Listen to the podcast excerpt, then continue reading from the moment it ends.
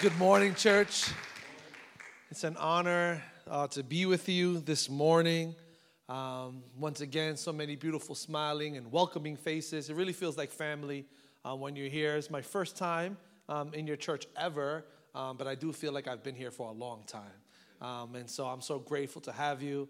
Um, I'm thankful for Pastor Dave and, and Aaron and, and all the pastors and the workers in the church. Um, I really look up to Dave.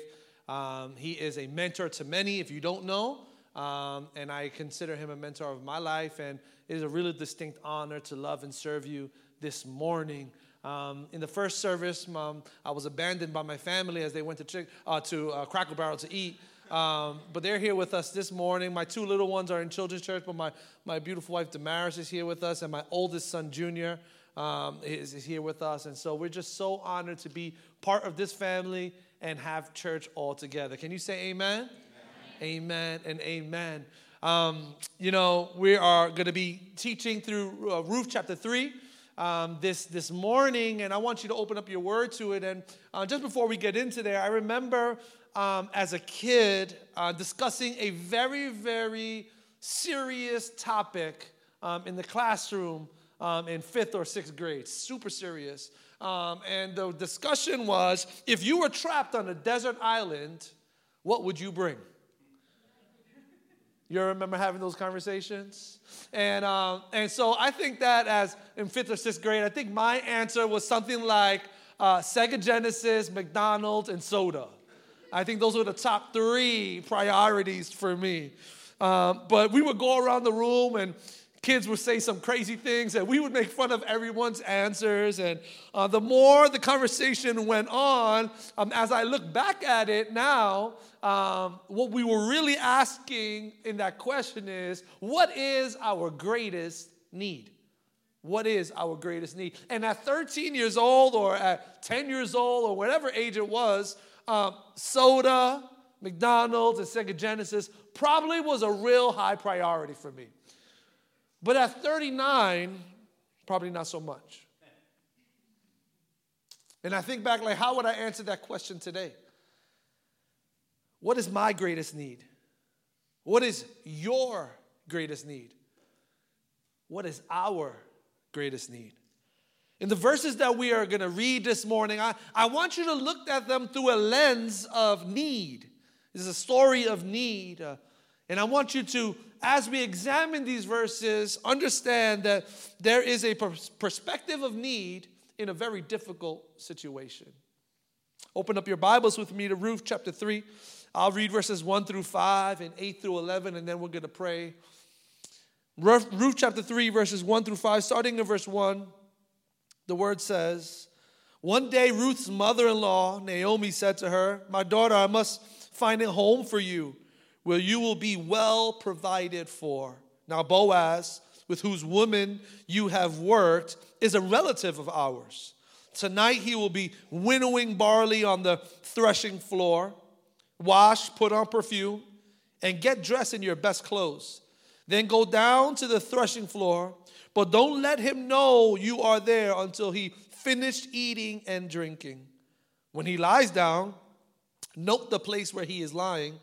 Then go, uncover his feet, and lie down. He will tell you what to do.'" Ruth responds in verse five. "I will do whatever you say," Ruth answered. So she went down to the threshing floor and did everything her mother-in-law told her to do. Verse eight, "In the middle of the night, something startled the man. He turned, and there was a woman lying at his feet. 'Who are you?' he asked. 'I am your servant Ruth,' she said. 'Spread the corner of your garment over me, since you are a guardian redeemer of our family.' 'The Lord bless you, my daughter,' he replied. 'This kindness is greater than, than which you showed earlier. You have not run after the younger men, whether rich or poor. And now, my daughter, don't be afraid. I will do for you all you ask. All the people of my town know that you are a woman of noble character.'" Father, this is your word. And we present your word, Father God, that you would just anoint us today to deliver your word, oh Lord. and that you would write the word on the walls of our heart, and that we would live it out together in community and for our community, Lord. Today, Lord, and forever, it's always all about you. In Jesus' name we pray. And the church says, amen. Amen. Um, you know, we if you've been tracking with us for the past few weeks, Pastor Dave has been laying the last the foundation for, for the first couple of chapters of Ruth. And but I want to bring to you the immediate context and kind of remind you where we are. We have these two women, Naomi and Ruth, who uh, uh, Naomi, uh, before she meets Ruth, leaves her homeland, and she wasn't really supposed to leave, but she she leaves anyway because of a famine. And and things start off good, but they end up really, really bad. Her her husband dies. Her her son. die, and, and now she's by herself with her two daughter-in-laws, and, and one of her daughter-in-laws decides, I'm out, like, I'm good, uh, and but Ruth sticks with her, and, and they come back to Bethlehem, and they and they come back to pretty much nothing. They don't have anything that they can call their own.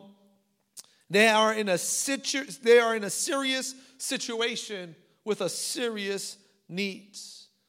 And they seem to have um, some hope. In, in Ruth chapter two, we're introduced to this, to this man, this kind man named Boaz, and uh, a potential uh, a guardian redeemer, kinsman redeemer, that could potentially provide for them.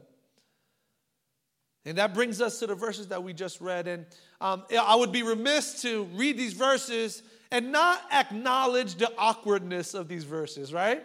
Like, you read that, I remember reading as a little kid, like, what, what's going on here? You know, this, this doesn't seem like uh, like good advice. I, I don't understand, right? And, and we can we can live in the awkwardness for a second, right? And it seems weird. It seems like we don't understand. But, but I want you to know that these verses are given to us from a historical narrative. So in essence, we're not supposed to emulate these verses. So what I want you to know is that God is not giving you dating advice. And if you're single, um, God is not telling you how to win a guy in ten days. It's just, this is not the application from these from these verses, all right? So, uh, uh, you know, I want I want you to know that. Because the reality of the story is this. There are two people who are in desperate need of rescue in every way imaginable. Two people in desperate need of rescue in every way imaginable. Imaginable. When my wife was pregnant, I think it was with our second um, or our third, um, she is uh, really, really didn't have a lot of cravings, right? Uh, at moments she craved chocolate, but um, even not being pregnant, she craves chocolate. You know, she chocolate is her love language, right? Uh, if I come home with a chocolate bar, I'm winning. I promise you that. Um, and so we, you know, but there was this one time where uh, she was craving this famous Latino dish. Um, it's called chicharrón, and what chicharrón is, fried pork. Uh, trust me, it's terrible for you, but it's well worth it. It's well worth it. And so she she asked for chicharrón, and, and, you know, there's a baby growing inside of her, not me. And so my responsibility was see a need, meet a need. That's all. That was what I had to do, right? Um, she was in need of something, and I had to respond. Ruth and Naomi are in need. Well, God is not mentioned much in this book of Ruth. I, I want you to know that God is leading in, in every season of their life, and it's teaching Ruth, it's teaching Naomi, and today it's teaching us this truth, that God sees and knows our needs. I, I want to encourage you this morning. God sees you, and he knows your needs. Look at Ruth chapter three, verse one. Naomi the, uh, says, to, says to Ruth, my daughter, I, I must find a home for you where, you where you will be well provided for. The life of a of widow in, in ancient times is strenuous, to say the least. They they were not owners of any land. They, they did not receive any claim on, on, on their family heritage, and they were basically left alone by society. Naomi wants to provide for Ruth. The word provided is sometimes translated into security, but better translated into this Hebrew word called rest in English. The heart of Naomi is displayed here. She, her heart was always been for her daughters-in-law, but namely for Ruth, who, who stood with her. And, and Naomi understood that she couldn't provide for Ruth. They would have to find provision somewhere else. She wanted to give Ruth security. She wanted to give her provision. And she wanted to give her rest. Truth is, though this, this book is written thousands of years ago, aren't we all today looking for security, provision, and rest? And sometimes we look at these things in the American dream. We say maybe the American dream will give us security, provision, and rest. Sometimes we find that, or we try to find it in our four oh one k statements.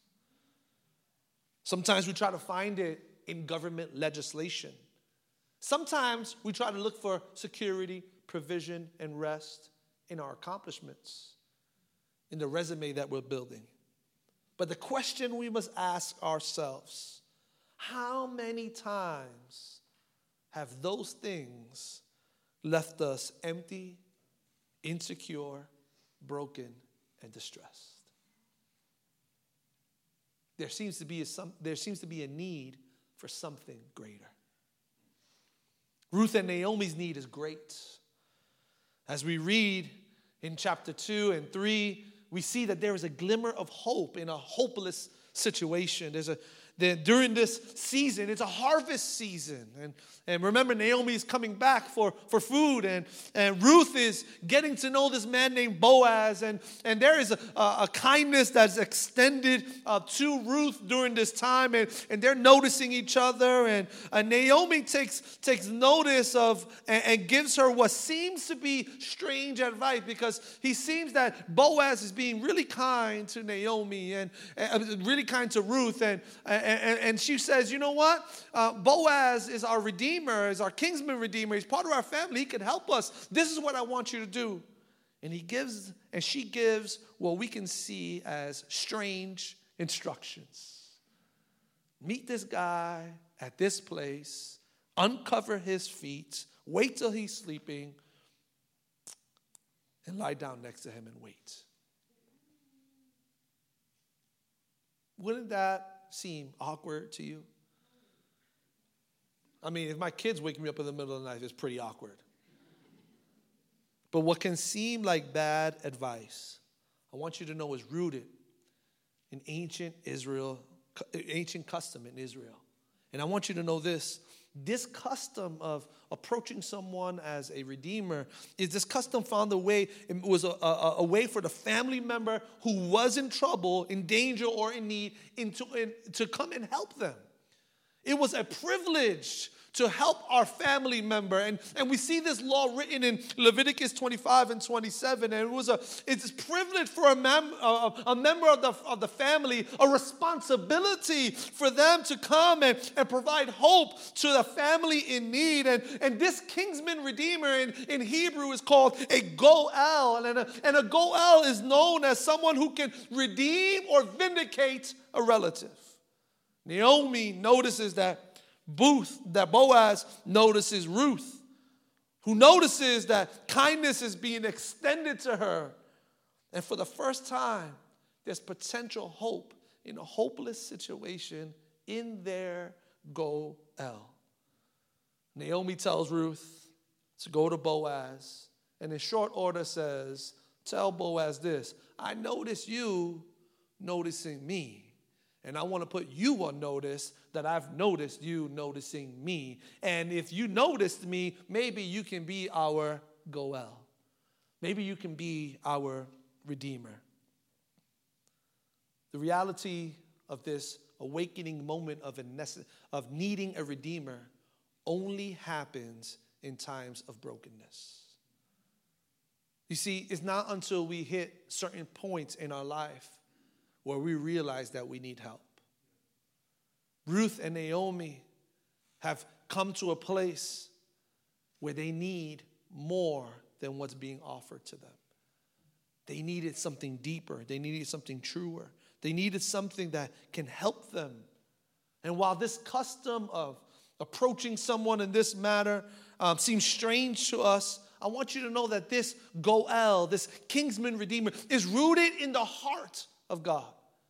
How do I know this? Because the Bible tells me that God tells me that he will never leave us nor forsake us. He will never abandon us. And not only does he say that to us, but he instructs his people what? To do the same for others. And so throughout the Old Testament, God reminds and rebukes his people for two reasons. You've forgotten me and you've forgotten others. So the heart of helping out a relative, the, the heart of helping out those in need is rooted in the heart of God. Why? Because the heart of God is redemption, not rejection. It's redemption, not rejection. You know, we live in a culture that is quick to cancel people. But we need a church that is quick to redeem people. We live in a culture that says you can't sit here. But we need to be a church that says you are welcome here. Ruth listens to the instruction of her mother and he, the mother-in-law and does all that she says. And she sends her into the threshing floor. And now the connotation of the threshing floor in the biblical narrative is not a great place. It's, it's a place where some bad thing happens, some bad things happen on payday for men. Men have some money burning in their pocket and they, they spend it in, in what we would say not good ways. But the beauty of redemption is not just found in the heart of the story, but God takes this place of threshing, is where they would take the harvest and, and they would throw the harvest in the air, throw the wheat in the air, and the chaff would fly away, the useless stuff, and the grain would fall to the ground. The threshing floor is a place of separation. But the way that God uses this threshing floor is not just a place of separation, it's also a place of revelation for his purpose. He brings two people together so that his purpose can be fulfilled. He, she, Ruth follows the instructions of Naomi. And the truth is, Boaz's feet get cold. I don't know about you. I like to wrap myself real tight in my blanket. His feet get cold. He, he wakes up in the middle of the night and is startled because what? There's a woman laying at his feet.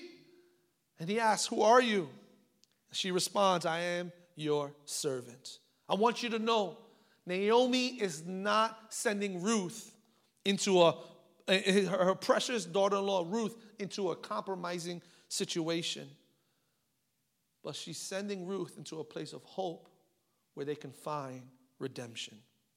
I want you to know that this This instruction from Naomi was, is not provocative, but it's understood as an act of total submission. Boaz shows himself to be a trustworthy man of kindness. And in other words, this gesture wasn't that Ruth was demanding from Boaz, but yet another act of humility and kindness and submission and obedience on Ruth's part. She put her whole life in the hands of Boaz and said, "I trust you to do the right thing." You know, we know what it is to feel vulnerable. And maybe you've been vulnerable with people and they have betrayed your trust. And so therefore you have a hard time trusting folks. Maybe you've gone in situations where, where you shared or you were in a place of need and that person took advantage of that place. Maybe you were in a situation where you, you, you weren't sure and, and you encountered, a, a, a, a ne- you had a negative experience. I want you to know that when we're vulnerable before the Lord, when we're in total submission to the Lord, and when we're giving God our life and saying, "I trust you to know what you're doing with this," I want you to know God will never fail you. God will never fail you. In the most difficult moments of your life, God will never fail you. The words she uses here are powerful. She says, "Take the corner of your garment and cover me." And basically what she is saying is a, a marriage proposal. Will you marry me? And this, and this act or this gesture of, of, of a cover, or a garment covering her, is saying that I want you, we, we want to go into relationship with each other. And it was symbolizing that Boaz will take Ruth as his wife. But I want you to take notice of how Boaz responds to Ruth. Look at what he says in verse eleven. And now, my daughter, don't be afraid. I will do for you all you ask. All the people in my town know that you are a woman of noble character. And what jumped out to me the most was this three words, don't be afraid. Ruth is laying it all on the line. She's all in on this marriage proposal. She, it could have gone wrong if Boaz wasn't a man of, of character. This, this could have gone sideways if, if it was any other person. She is vulnerable. She's scared. She is potentially unsure. And the response she hears is this, don't be afraid. Remember the seriousness of her position. If this goes badly, they, they stay in their hunger. They, they stay in their homelessness. They are ostracized. They are, are by themselves. They, they have no house. The, the name of Naomi's husband will be forgotten forever. And then she hears these words, don't be afraid. My dear friends, these past two years in our lives, many things have produced fear in us. Cultural shifts may have birthed fear in us, but I want to encourage you today, as vulnerable or as fearful as may you may be, don't be afraid, because the life that we're giving, we're giving it to the Lord, and He will be with us. And if we're giving our life to God, we have nothing to fear. In Ezekiel chapter sixteen, verse eight, God uses the same kind of, of covering, this corner of his garment, as God is speaking to Israel. And he says, I will spread my wing over you and, and cover your nakedness. Yes, I swore an oath to you and entered into covenant with you, and you became mine, says the Lord your God. I want you to know, church, don't be afraid. God has made a promise, and he is faithful to his promise. Don't be afraid. God is our covering, our protection, our strong tower, and our refuge. I want you to know this. Pastor Rich Reload is talking about fear. Says this, when God says, do not fear, God is not telling us not to feel it. To feel fear is not a sign of spiritual weakness. Rather, God is saying, turn your gaze upward. You are not alone. Can someone say amen? Boaz, in essence, tells Ruth, yes, I will marry you. Can you imagine the relief in Ruth's heart? Can you imagine the, the peace that she receives from this? And next week, you're going to hear the epic conclusion to this powerful story. Uh, but today, I want to leave you with, with three truths that I feel like will, will, will, will lead you and show you Jesus more in this coming week. Truth is, God's perfect plan is interwoven in and through the lives of Naomi. In the midst of their hopelessness, the sovereignty of God is demonstrating his heart for redemption. And there are so many truths that we can take from this story, so many things that we can understand about kindness and, and caring for others and character and obedience. But I want you to know that this story of Ruth, more importantly, is about hope and redemption. It's about hope and redemption. And here are a few observations I want to leave you with today. In your moments of hopelessness, kindness matters. In your moments of hopelessness, kindness matters. I don't know about you, but when things are going wrong in my life, kindness is not the first thing that comes to my mind. But how we treat others when things are going wrong reflects how God is working in our lives. Kindness matters. It's easy to be kind here. Such a welcoming place. But at your job, at your home, kindness matters. When the kids are frustrating you and they won't go to bed, kindness matters. When that boss tells you to come work on a Saturday, kindness matters. God is calling his people to reflect who he is in every season of life. The second thing I want to tell you is this. In our season of need, this is the story of need, obedience matters. Obedience matters. Ruth trusted Naomi's advice, and hope were secured for them in Boaz. In your seasons of struggle, obedience and faithfulness must be our response. Obedience matters. When you have to wait on the Lord, stay obedient to the Lord. The third thing I want to tell you is this. In our seasons of need, that's where God is forming our character. I wish I could tell you that character is formed on the, on the mountaintops of victory. But I want you to know character is formed in the hot, dry valley of the desert. And if God wants to conform you into the image of his Son, not only is he with you on the mountaintop of victory, but I want you to know he's forming you in the valley. And how is he forming you? He's forming you and conforming you to the image of his Son. It's not to be like anyone else, but he's forming you to be more like Jesus. And we see this in Ruth and Naomi's story, that God is interweaving his sovereignty and forming their character in what seems to be a hopeless situation. And God is developing a character of dependence in Ruth and Naomi. And in your most difficult moments, I want you to know that God is doing a deep work in you. And he's not wasting your pain. He's not wasting your situation. He's forming your character. But here's the beauty of the gospel. When we started our time today, we asked the question, what is our greatest need? What is our greatest need? You know, Ruth and Naomi, they had many needs. They were hungry, and they had an opportunity to glean from the, from the harvest.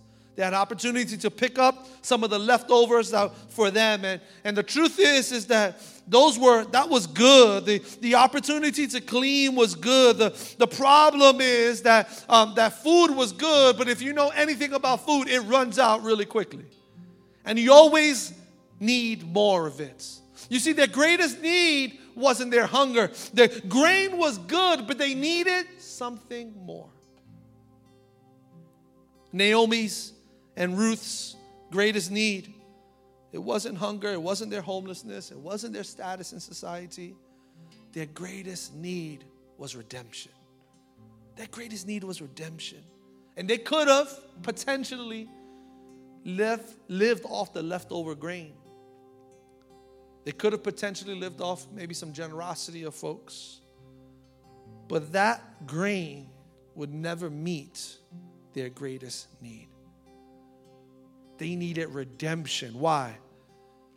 Because it would give them a new identity. It would transform them into new people. You see, here is the gospel. And if you forget everything else, remember this. Here is the gospel in Ruth. That Naomi and Ruth, everything they were searching for in Boaz, you and I freely receive in Jesus Christ. They were searching for what? Security, provision, and rest. I want you to know that your security, your provision, and your rest is found in Christ alone, by faith alone. And I feel like a lot of times we get our needs confused. We're, we're happy with God being our provider. If the bank account is good, then we're good. If our kids are set and they're going to the right colleges and the right places, then we're fine. But God wants to be more than our provider. He wants to be our redeemer. Because our greatest need is more than provision, it's forgiveness. Our greatest need is more than covering. It's a place of refuge. Our greatest need is more than security. It's salvation. And there's only one place where we can find our greatest need, and it's in Jesus. Today, I want you to know that Jesus wants to meet your greatest need. Provision is good, but transformation is better. And it's only found in the redeeming work of Christ on the cross. Family, God wants to take us deeper. He wants us to rely on Him as our only source. Grain is good, but transformation is better. The real story of redemption is not that just that God wants to give us good things. He wants to transform us into new people. And that's the power of the gospel. You see, Boaz had a responsibility to perpetuate the name of his family. Today, Jesus wants to perpetuate the name of his, uh, his name on the walls of your heart, so that you and I and the world will see who is our true source, who is the person that can meet our greatest need. You see, Jesus is the greater Naomi. Naomi wanted to find a place of provision for Ruth. Jesus is our place of provision. Jesus is the greater Boaz. Boaz provided covering, security, and hope for a future. For Ruth, Jesus provides covering, security, and hope for the whole world. Jesus is the greater Ruth. As Ruth obeyed Naomi to extend her husband's name, Jesus obeys his father. And now today, we are saved by no other name. See, the story is a story of hope and hopelessness. And hope is found in the redemption that we have in Christ Jesus. So truth is this: there's no true hopeless situation, because we have a Father in heaven who wants to redeem us in our moments of despair. And maybe this morning you're going through a moment of tribulation, a moment of hopelessness. I want you to know that God wants to meet you right there where you are. Why? Because He sees your need and He knows your need. Today, your greatest need is not what God can give you. It's what He's already given you on the cross of Calvary. And today, redemption is here for you. Today, we can surrender all of who we are to the feet of Jesus. Why? Because He knows what to do with us. You know, in every other chapter of Ruth, she is referred to as Ruth the Moabite, except in chapter three. Chapter three is just Ruth. And that tells me something beautiful: that God doesn't call us based on our labels, on our cultural heritage. He calls us just as we are, to come just as we are, but not stay as we are. As He gives us redemption, He's transforming and conforming us to the image of His Son. Would you bow your heads and would you close your eyes with me? Today, I want you to know that redemption is here. And God wants to meet your specific need. But you need to know your greatest need is for God to redeem you. And maybe you're in a situation of hopelessness, maybe a situation of health that isn't good. Maybe you're in a relational situation where God needs to step in and redeem this thing. I want you to know that our God is greater. And when we build our life on the truth of His word, the message of the gospel, I want you to know there is always redemption. There is always provision. There is always security and rest in Christ. So let our dependency be not in good advice from our friends, but in the truth that we are made whole in Jesus. So if that's you here today and you say, Pastor, I need, I need prayer for the situation that I'm in. I need God to step in and redeem. It feels hopeless. I need God to step in. I just want you to raise your hand right there you are. We want to pray for you. I see you. I see you. I see you. God sees your need, and He's the Redeemer. Would you stand with me today as we pray for these needs, and as we get ready to worship and as we get ready to build our life on Jesus this week. Father, with our hands lifted up to you, O Lord, we say thank you. Thank you for meeting our need, O Lord. Thank you, O Lord, for meeting our greatest need, which is the forgiveness of our sins, O Lord. Thank you, Father God, because you are a Redeemer. Now you have brought us close to you when we were once far from you. And today, Father God, your children, Father God, are in need. There's a situation in their life that you need to step in and provide redemption. Lord, be who you are. Redeem them. Restore them. Transform them. Conform them into the image of your Son, oh God. That today, oh Lord, we will be less like us and more like you. Today, oh Lord, we submit every issue, every concern, every situation of hopelessness and despair. And Father God, just like Ruth, we come to the foot of the cross, vulnerable, and we say, Father, do your will with our lives. Have your way in our lives. Because today, oh Lord, we trust in your redemptive work, oh Lord. So as we lift up our eyes, oh Lord, we will not build our life on the American dream. We're not, we will not build our life on cultural aspirations. We will build our life on the rock of salvation, who is Christ Jesus, because you are only worthy of all things. And we give you our heart. We give you our future. We give you our children. We give you all of these things. And we say, Father God, come in and redeem. Come in and transform. Come in and renew. In Jesus' mighty name we pray. Amen. And amen.